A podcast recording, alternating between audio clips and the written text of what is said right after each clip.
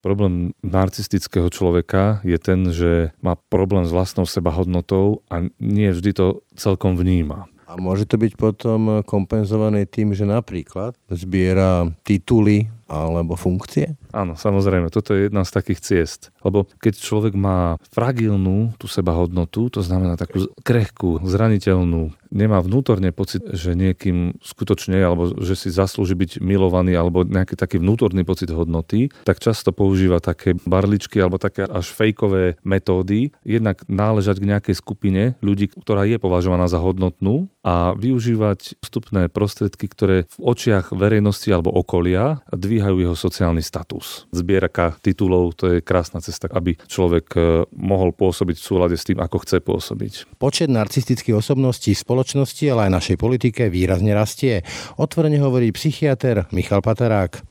Pre ich nedostatok empatie, absenciu pocitov hamby či viny, ako aj pocit výlučnosti, ktorými tento typ osobností neraz disponuje, však môžu byť spojení s mocou pre spoločnosť veľmi nebezpečný. Toto je problém, lebo keď sa skombinuje tá sebastrednosť, to je nejaký taký egocentrický pohľad, že ja som tu na scéne a ostatní sú takí ako sekundanti s nedostatkom empatie, tak prirodzene taký človek bude mať málo pocitov viny za nejaké svoje správanie. To je veľmi nebezpečné, keď je vo verejnej funkcii. Lebo si myslí, že toto tak môže urobiť a nikto ho na svete neskritizuje, respektíve tá kritika není relevantná. Kopu máme takých politikov, kde to vidieť, takýto vzorec správania. Veľmi často sa objavuje, že oni chcú po druhých, aby splňali nejaké morálne požiadavky, aj veľmi prísne povedzme, ale sami na sebe, hoci vyznávajú tie morálne hodnoty deklaratívne, tak ich nedodržujú. A nepociťujú na nejaké také tie poklesky, pocity viny, nevnímajú to ako poklesky. Otázkou teda zostáva, prečo dávame takýmto doslova temným postavám opakovane spoločenskú moc,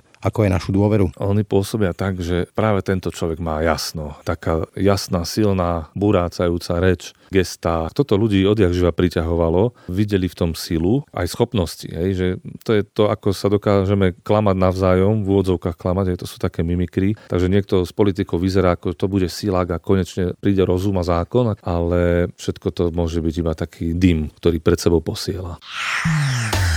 Ráno nahlas. Ranný podcast z pravodajského portálu Aktuality.sk. Grandiózne vystupovanie, výrazná arogancia, pocit výlučnosti a s tým spojená dvojaká morálka, precitlivosť na akúkoľvek kritiku, ale aj nedostatok empatie a absencia pocitov viny či hamby. Spoznávate to? Ak áno, tak potom ste stretli narcistickú osobnosť. Ich počet v spoločnosti totiž neustále rastie a rastie tým aj ich počet vo verejnom priestore a teda aj v politike.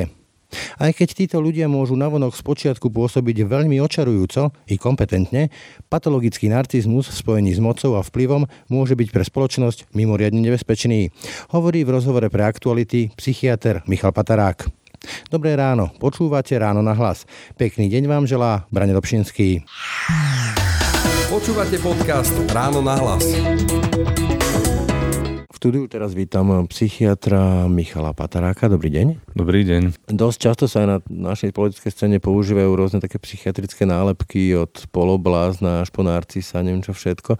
Podľa vás je to vhodné takto nálepkovať e, v tom politickom súboji? Nálepkovanie asi vo všeobecnosti nie je vhodným nejakým nástrojom na označenie chyby alebo nejakého človeka, ktorý sa nespráva tak, ako by prislúchalo povedzme jeho funkcii alebo zodpovednosti.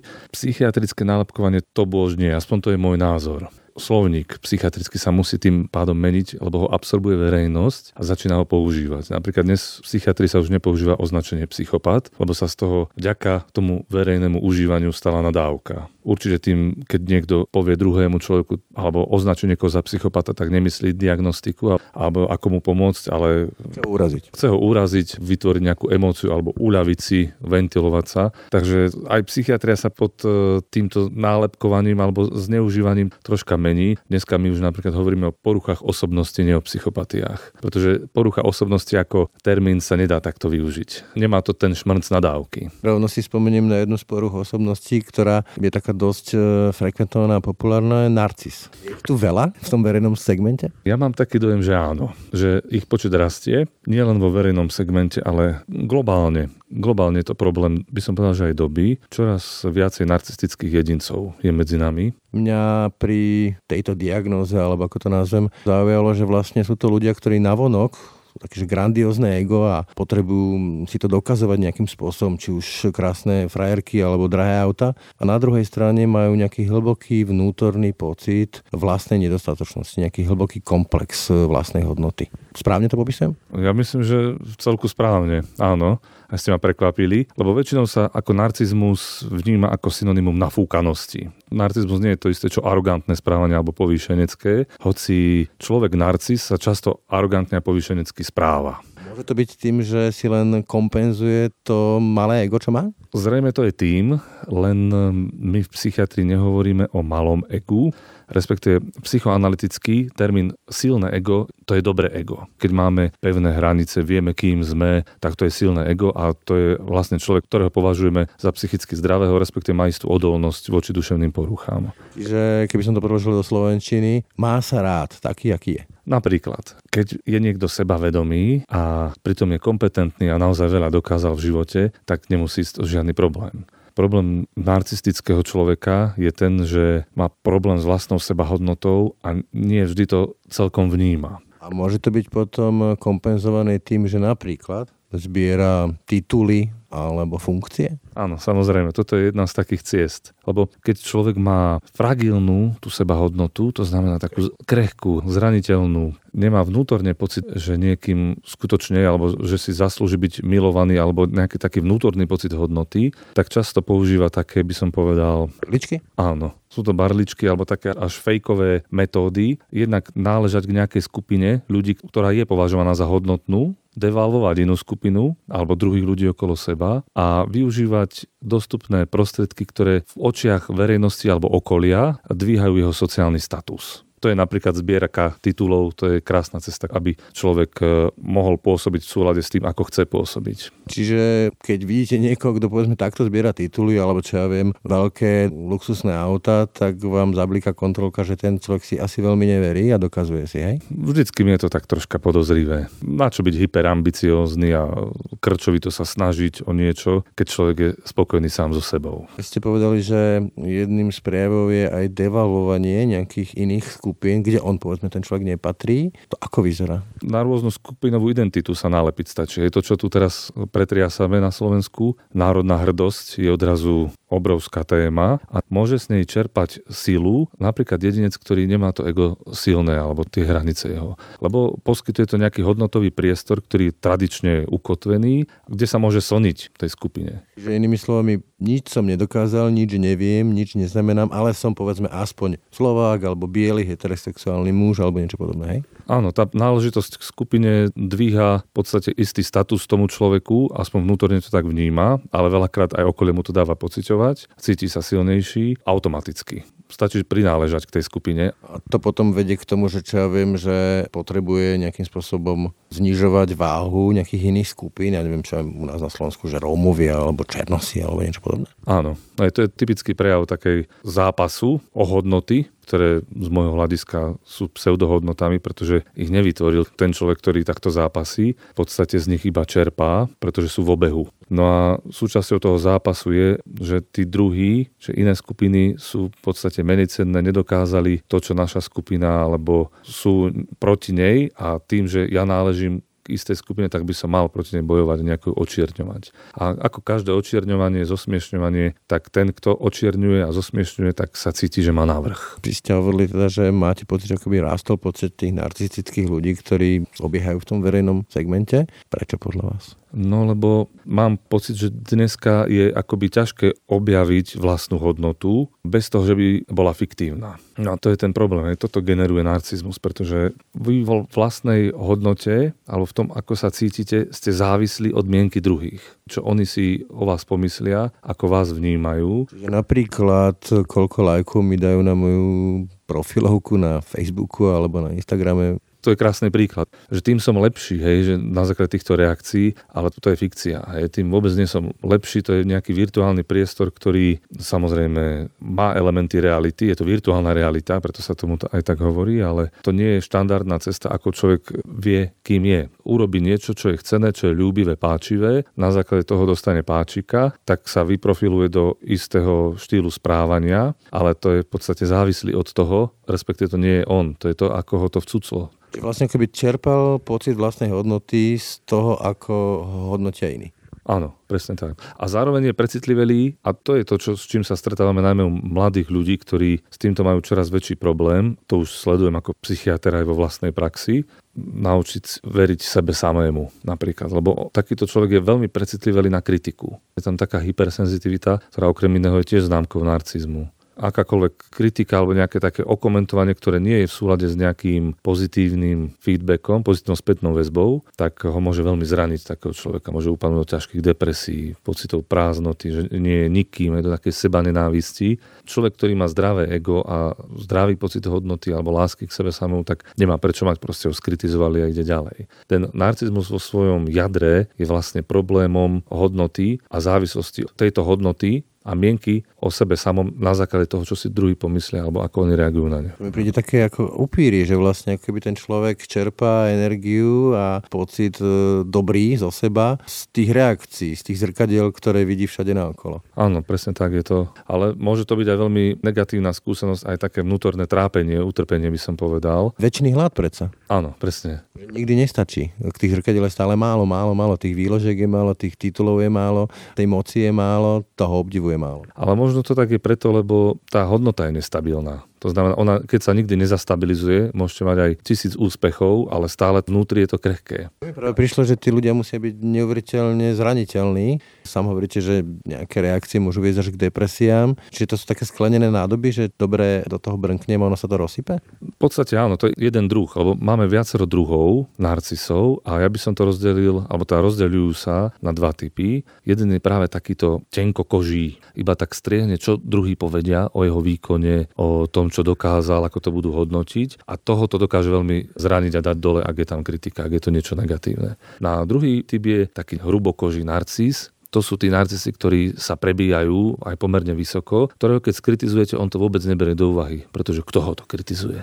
To nemá žiadne právo vôbec ho kritizovať. Zadzuje. Áno, vymýšľajú sa také vytáčky, že ako devalvovať vlastne toho kritika. Že to není skutočná kritika a dokonca, že to možno je aj skrytá v tom nejaká pochvala a tak ďalej. Že oni si to otočia tak, aby im to predsa len tú hodnotu dvíhalo môže narobiť veľa problémov, ak je vo verejnom živote. Mne to príde také, keby nemal tú empatiu. Nemá respektíve majú zníženú, pretože pre takého človeka, ak už sa bavíme naozaj o patológii, tak eh, druhý človek neexistuje v jeho osobnosti on existuje len v jeho funkcii, ako má mu podržať to ego. Čiže vlastne druhí ľudia sú pre ňo len nejaké spôsoby, ako mu oni zrkadlia jeho vlastnú hodnotu, ale necíti ich pocity, nevníma ich trápenia. Aj? Áno, má pocit, že, že tu ide vlastne iba o neho, to je jeho partia a druhí mu majú slúžiť alebo s nimi manipuluje tak, aby potom nejakým spôsobom slúžili alebo pomohli mu. Plnia podpornú funkciu. Preto majú problémy vo vzťahoch. Ale to je dobrá evolučná výbava na to, ako sa predrať na vrchol, povedzme, že moci, nie? Tak je to jedna z ciest, ako sa pekne predrať na vrchol, to je pravda, aj keď nie asi pekne v úvodzovkách. Není to proste zdravé. A nie je to potom tak, že títo ľudia ako by sa priťahovali vzájomne, že jednoducho vytvárajú si nejaký taký vlastný kruh, kde medzi sebou si budú tie štruktúry? Narcis, s narcisom sa moc nepriatelí. Oni sa môžu združovať v nejakých takých spolkoch, organizáciách, skupinách, ktoré im pomáhajú dvíhať tú hodnotu alebo kde žiaria. Je to veľmi osamelý človek takto? Ja si myslím, že skôr toto je pravda. No to združovanie totiž tiež má funkciu. Hej, že tam o nejakom skutočnom priateľstve nemožno hovoriť. Takí narcisi skôr sa ukazuje, že proti sebe môžu bojovať. Keď už sú v ringu dvaja narcisi, tak je to veľmi tvrdý súboj. V každom prípade mi príde, že keď sa povedzme vrátim na tú politickú scénu, že ľudia, ktorí sú ako tak povedzme, že nazme to zdraví v tomto slova zmysle mentálnom a ako tak citliví, tak jednoducho nechcú vstúpiť do toho ringu, lebo príliš krutý, súrový, vulgárny a ukričaný. No, to je vždycky otázka, hej. Prečo vstupuješ do politiky? Hej, sa pýtajú kamaráti takého človeka. Na čo to vôbec? A to sú tam také povinné repliky, lebo chce niečo zmeniť a pomôcť tomu a hen tomu. Ale napokon e, naše motívy sú nám často skryté on to je veľká možnosť, akým spôsobom sa realizovať. Aby som nedostal na slovenskej politickej scéne, tak použijem taký príklad e, známy Silvio Berlusconi, ktorý robil také tie svoje bunga bunga večerky a podobné veci. Ako príkladový, modelový príklad z toho, že vlastne oni častokrát takéto ľudia robia veci, kde si, keď to človek pozoruje, povie, že však ale to je úplne jasné, že to nie je celkom v poriadku. Ale tí ľudia ako by to vôbec nevideli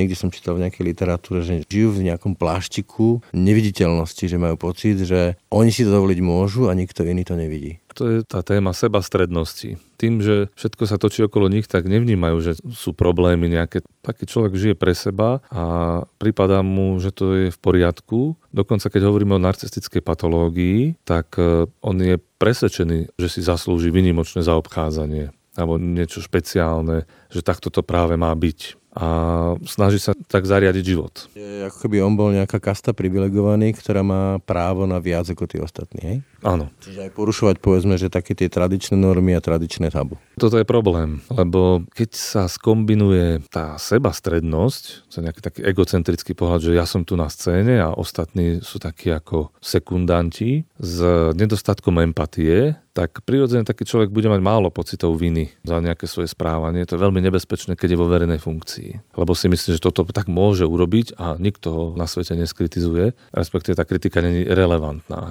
Kopu máme takých politikov, kde to vidieť, takýto vzorec správania. Hovorím, že teflonovi, že všetko po nich stečie. No tak to je pekný výraz. Lebo oni tým, že neempatizujú, že to vidia ako, že môžu, respektíve, že niečo ich vôbec predurčuje takéto dráhe, tak e, používajú taký, ako by som povedal, selektívny morálny filter. Hej, že veľmi často sa objavuje, že oni chcú po druhých, aby splňali nejaké morálne požiadavky, aj veľmi prísne, povedzme, ale sami na sebe, hoci vyznávajú tie morálne hodnoty deklaratívne, tak ich nedodržujú. Taký, že moralizujú, ale v skrytu si robia svoju vlastnú morálku. Áno, lebo oni majú práve právo na to špeciálne. Oni sú výnimoční, na nich sa neviažú tie bežné konvencie alebo pravidlá, ani morálne pravidlá. A nepociťujú za to, za nejaké také tie poklesky, pocity viny, ne, nevnímajú to ako poklesky. Má to grandiózne ego, použijem takýto termín, teda ten jeho pocit výnimočnosti a sebastrednosti nejaké hranice? Má, len on tie hranice neustále testuje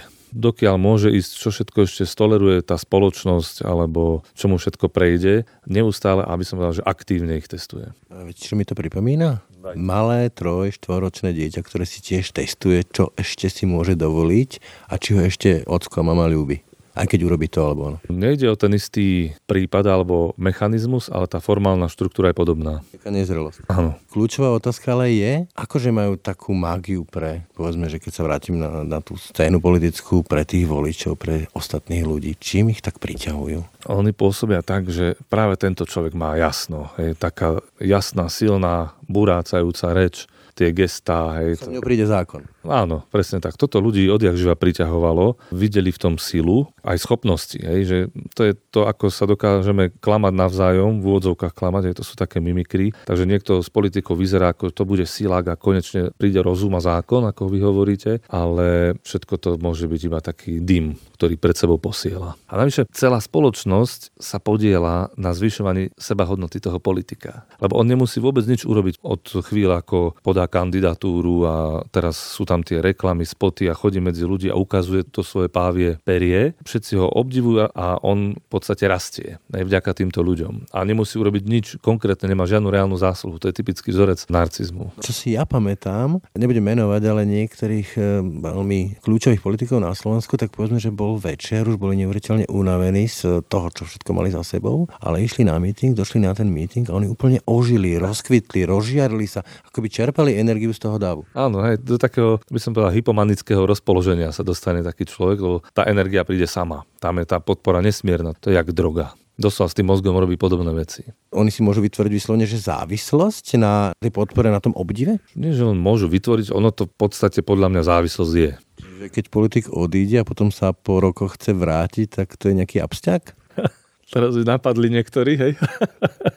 Neviem, či som to nazval abstiakom. Chýba, povedzme. Určite tá saturácia nesmierna. A človek si zvykne aj na tú silu tých súperení, tých politických duelov. Ako sú ľudia za nimi alebo proti ním, hej, tam kulkúne môže byť povedzme nejaká histrionská črta naopak, hej, že rád stredobodom a tak ďalej. Tam je kopu nejakých psychologických črt, ale rozhodne im to musí chýbať. Ja mám pocit, že človek odíde z politiky väčšinou len vtedy, keď musí. Čest výnimkám naozaj ja neviem, ale keď sledujem povedzme, že mnohé politické diskusie alebo čo tie hádky v parlamente, kdekoľvek takto, tak to je častokrát kýble špiny. To vydrží normálny človek nechať na seba liať v špinu, že čo všetko možno ukradol a aký je poloblázon a ešte dokonca jeho rodina, aká je a tak ďalej. Ako normálny človek to vie zniesť, alebo si to vyžaduje nejaký typ špeciálnej osobnosti? No niečo z toho je naučiteľné. Samozrejme, keď máme napríklad človeka, ktorý zastáva dôležitú rolu, povedzme niekde v polícii alebo v nejakých takýchto zložkách a teraz na ňo sa špiní a on to môže byť zodpovedná osoba alebo až hyperzodpovedná a jednoducho sa naučí to vydržať. Ako Dante Prat. Áno, aktivizuje ho to a vytvára si nejaké obrany. Ja, ja keď pozerám tie diskusie, a za tie roky mám pocit, že ako by sa to stále zhoršovalo, že tá miera vulgarity a osočovania rastie. No ja mám tiež ten pocit, ale to je opačný prípad. Hej. Tam je to, že v podstate vám tá kritika nič neznamená pre vás. To sú diletanti, čo toto si myslia o vás. To je tam to, čo vnímam ako sociopatické mnohokrát. Pri tých absenciách pocitov viny a pri tej privilegovanosti, ktorú cíti ten človek, tak e, zrejme verí tomu, čo hovorí, i keď je to číra lož. Fenomén barona Prašila? Áno. Nie je to priamo, že pseudológia fantastika, ale ale je to podobné v tomto. A je to také až... Je to vžitie sa do toho, že jednoducho v mene toho, že chcem mať tú funkciu, chcem mať tú moc, tak e, uverím aj tým lžiam? Často debatujeme medzi kolegami, že či toto, čo tento politik konkrétne povedal v istej situácii, či tomu naozaj verí. Sú také dva tábory. Jedni si myslia, že neverí, že proste to všetko je hra, ktorá ho nesmierne baví, zrejme, a ktorú aj musí hrať, keď je na tých doskách, na ktorých je. A druhí hovoria, že tomu verí, že s tým úplne identifikovaný. Je tam dochádza zrejme k nejakej takej segmentácii zmysle, kde je práve v tej komórke, kde to je pravda. I keby všetko ukazovalo, že nie, tak je. Často mi napadá pri že sledovaní rôznych takýchto diskusí alebo tých dialogov medzi politikmi jedno slovo, to je hamba. Poznajú oni taký termín, alebo hovorím to niečo, keď povedzme je evidentne usvedčený z toho, alebo načapaný, ak sa hovorí, so stiahnutými nohavicami a nič to s ním nerobí. Ak ide o narcisa, tak skôr príde zúrivosť, hnev. Odalili. Áno, presne tak. A, tým sa. Áno, presne tak. Taká tá pomstichtivosť a tá agresia dokáže byť nesmierna, ktorú vedia vyvinúť. Taký ten prirodzený pocit, čo už deti majú, keď ich načape otec, že čo ja viem, berú niečo, čo nemajú, alebo rozbalujú vianočné darčeky predtým, ako ich majú rozbaliť, tak sa zahambia. Zahambia, hej. A to je tá infantilná morálka, že oni sa nehambia, zahambia sa len keď sú odhalení. Tá zrelá morálka by mala cítiť to zahambenie už pri tom skutku, no a tam to není. Hej. Tá morálka tiež má nejaký vývoj a tiež nejaké osobnostné predpoklady. Ja tam nevidím ani nejaké že ščervenanie alebo nejaký takýto pocit, ktorý človek prirodzene má, hej, aj v dospelom veku, keď sa mu stane niečo, ja neviem, proste nejaký fyziologický prejav na verejnosti a podobne, tak sa hambí. Tuto, keď to sledujem, tak mám pocit, že ten termín nefunguje. Tu hamba je v spoločnej kategórii ako vína pocity hamby, pocity viny dosť spolu súvisia a tých je tento jedinec ušetrený. Sa vrátim k tým slovom, čo ste hovorili, že rastie ich počet e, a že vlastne ľudia sú nimi nejakým spôsobom fascinovaní. Čo to potom vypovedá o nás? No, že my sami sme do značnej miery narcistickí, pretože my potrebujeme zvoliť toho, kto vyhrá. My potrebujeme toho silného. Byť členom víťazného klanu? Presne toto je zrejme v hre. A zároveň to, že vo svete, kde veci sú komplexné a v dnešnej dobe málo kto sa dokáže postaviť z očí v oči tejto komplexnosti a mnohých to paralizuje, hej, keď sa povie, že napríklad migranti to je komplexný fenomén, viac rozložiek má a tak ďalej. A mnohí ľudia potrebujú skôr jasný názor. Hľadajú niekoho, kto za nich ten komplexný svet nejako zjednoduší a vyrieši. Áno. Oni často používajú také slovo, ktoré ja strašne nemám rád, že zdravý rozum. Rozum to síce môže byť nejaké také mechanizmy racionálne v tom sú, ale sú skôr skratkovité a so zdravím to nemá nič spoločné. Oni vidia v tom zdroj síly, nejaké nádeje, povedzme na lepšie časy a tak ďalej. Čiže tým, že volíme narcisov, asi aj my máme s tým problém ako spoločnosť. Tomu šéfovi klánu, nazvem to takto, tomu vrchnému narcisovi, tomu sa odpúšťa? Aj tie jeho prehrešky, o ktorých povedzme vieme? To je zaujímavá skupinová dynamika, že tie prehrešky sú nie ani tak odpustené, ako prehliadané. Rovnako ako to robí ten vodca. On ich nevidí, tak zrazu ich nevidí celý ten dav. Nie sú dôležité. Povedzme, že má milenky, ale tak on si to môže dovoliť? No tak má milenku, ale je to správny človek. Hej? Vždycky sa tam nájde nejaká taká racionalizácia alebo odôvodnenie toho lapsu. Ale to je zaujímavé, lebo ešte aj v starých rozprávkach máme, že ten král bol dobrý, alebo cár bol dobrý, ale mal zlých poradcov. Teda keď bol nejaký problém, tak za to nemohol on, ale tí poradcovia. On bol ten čistý. To zmizlo? Nechceme čistých lídrov? Tak všade, kde sa kde je nejaká akcia, tak je aj reakcia, kde je yin, tam je yang, takže rastie v spoločnosti potreba čistého lídra. Myslím, že to vidno u nás, čiže ja by som nebol taký skeptický, že to len takto, ale je to také ako rozdelené sú tie tábory. Myslím, že všetci to veľmi nepríjemne vnímame. Či sme v jednom alebo v druhom, alebo sa to snažíme hodnotiť tak v širšom horizonte, tak potreba čistého lídra tu určite je. A napokon aj tí, ktorí majú lídra takto už troška posvineného, tak oni ho ako čistého vnímajú. Len to sa to ošetrí nejakými takými obranami alebo nejakými pofidernými spôsobmi. Je ten koncept čistého lídra nebezpečný, lebo môže viesť k hľadaniu Mesiaša? Veľmi krásne kladete otázky. Asi to je, lebo aj potreba čistoty je v podstate reaktívnou formáciou na to, čo sa deje a my chceme normálneho politika. On nemusí byť svetec. A toto sa stráca, že kto je normálny politik teraz. Hej. My potrebujeme proste niekoho, aspoň ja sa na to tak pozerám, kto je kompetentný, kto rozumie veciam, kto vie vychádzať s druhými ľuďmi a vie posunúť spoločnosť ďalej. Keby mal aj dve milenky a je naozaj dobrý, tak by mi to osobne až tak nevadilo. Teraz z vášho pohľadu, o čom vypovedá tá naša verejná diskusia vo všeobecnosti, myslím, hovorím od Facebooku až po politické diskusie.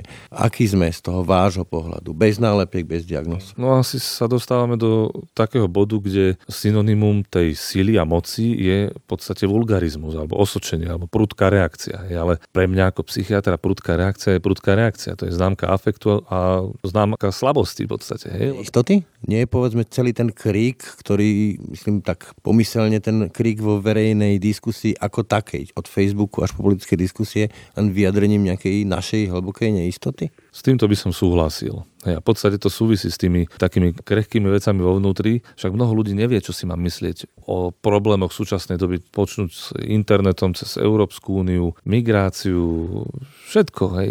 Bežný človek nevie, čo si má o tom myslieť, ale keď počuje jasný názor, tak ho to priťahuje. Mám pocit, že sme si prestali vážiť jeden druhého.